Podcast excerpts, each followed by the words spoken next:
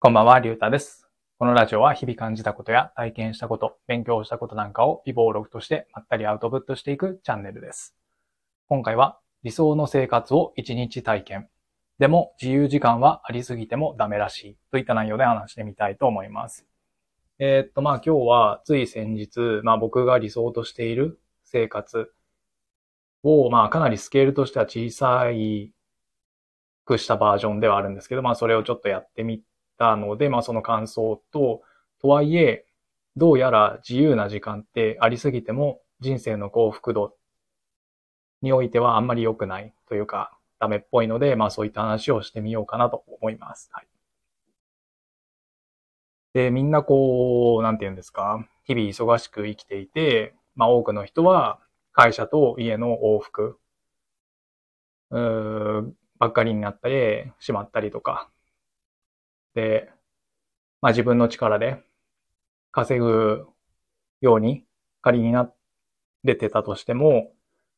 えっ、と、それが忙しすぎて、じゃ果たして自分は何のために頑張っていたんだろうか、みたいな人ももしかしたらいるんじゃないかなというふうに思います。はい。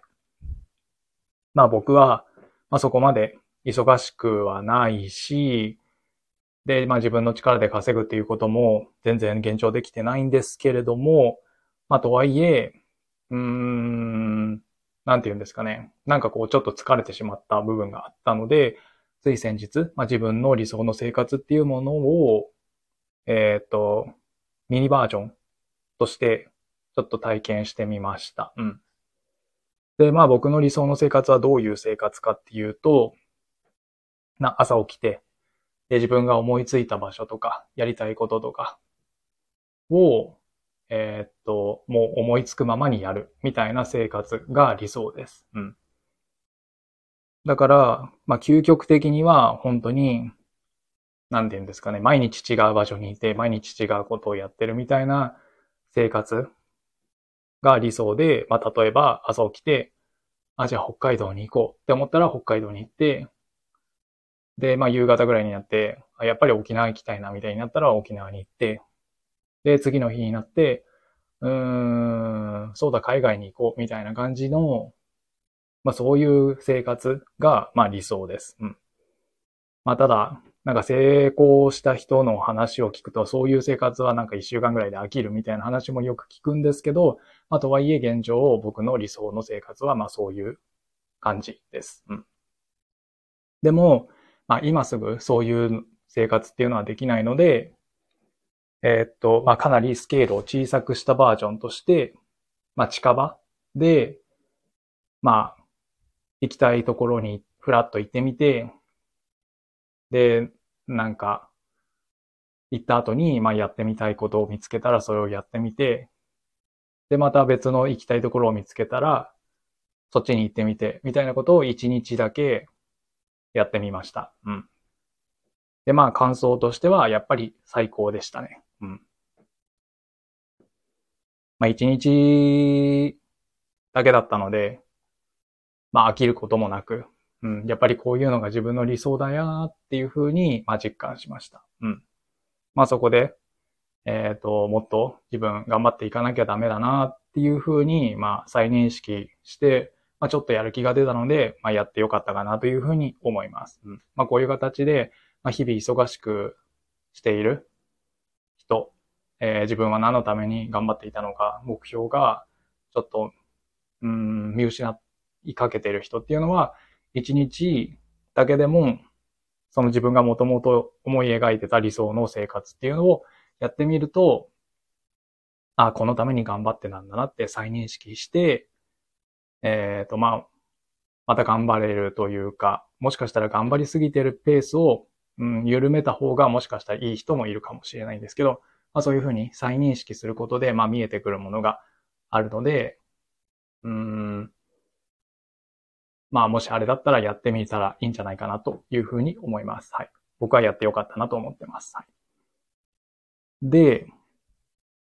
ただ、えっ、と、まあそういうふうに自分の自由な時間、自分の好きなことをたっぷりやるばっかりがどうやら、えっ、と、人生の幸福度とは、うーん、相関してないというか、あんまり自由な時間がありすぎても、どうやらダメっぽいんですよね。うん。で、ちょっと何の本か忘れたというか、どこでその情報を仕入れたかっていうのを忘れてしまったんですけど、まあ自分の、えっ、ー、と、可処分時間だったかな。自分が自由にできる時間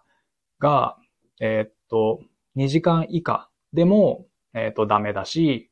えっ、と、一方で5時間以上あっても、どうやら人生の幸福度っていうのは、え上がらないらしいんですよね。だから2時間から5時間の間ぐらいの時間その分の、うん、それだけの自分の自由時間があるぐらいが一番人生の幸福度が高い、高まる、うん、らしいんですよね。うん。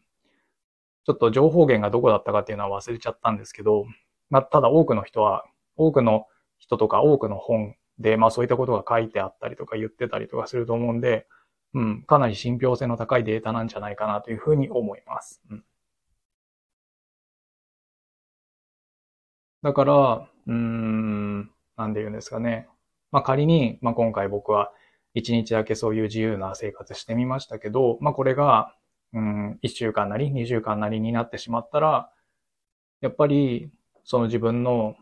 うんと自由な時間がありすぎて、逆に人生の幸福度っていうのは下がってしまうのかなというふうに思います。うん。まあそれが、まあさっきもちょっと言ったように成功者の人が、えー、まあそういう、なんて言うんですかね、自由に、まあ、あちこち行ったりする生活はすぐ飽きるみたいに言ってるのも、まあそういうところにつながってくるのかなと思うんですよね。なんかやってみたけど、実際やったら、うん、なんて言うんですかね、すぐ飽きて、微妙だったみたいな、なんかそんな感じになのかもしれないですね。だから画処分時間が5時間以上ある状態っていうのは、うん。だからもし、うん、成功して、自分の好きなように、もうお金も時間も自由にできるようになったとしても、うん、やっぱり、えー、自分を縛っている仕事とか、うん、何か作業とかで、まあ、縛縛ってる時間はある程度作っておいて、まあ、その中で、まあ、5時間とか4時間とか、まあ、それぐらいの時間を自分の本当に、なんて言うんですかね、楽しみの時間として使った方が、うん、実は幸せになれるのかもしれないですね。うん。まあ僕はまだその、この領域に至ってないんで、まあ何とも言えないんですけれども、うん。まあなので、えー、あんまり自由な時間がありすぎても、うん。幸せにはなれないぞっていうことらしいです。はい。えっ、ー、と、ちょっと最後どうやってまとめようかわかんなくなってしまったので、まあ、これでちょっとふんわりと終わらせていただきたいと思います。はい。というわけで今回は、えー、自分の理想の生活を一日体験。でも、自由時間ってありすぎるとダメらしいといった内容で話してみました。今日はこれで終わります。ありがとうございました。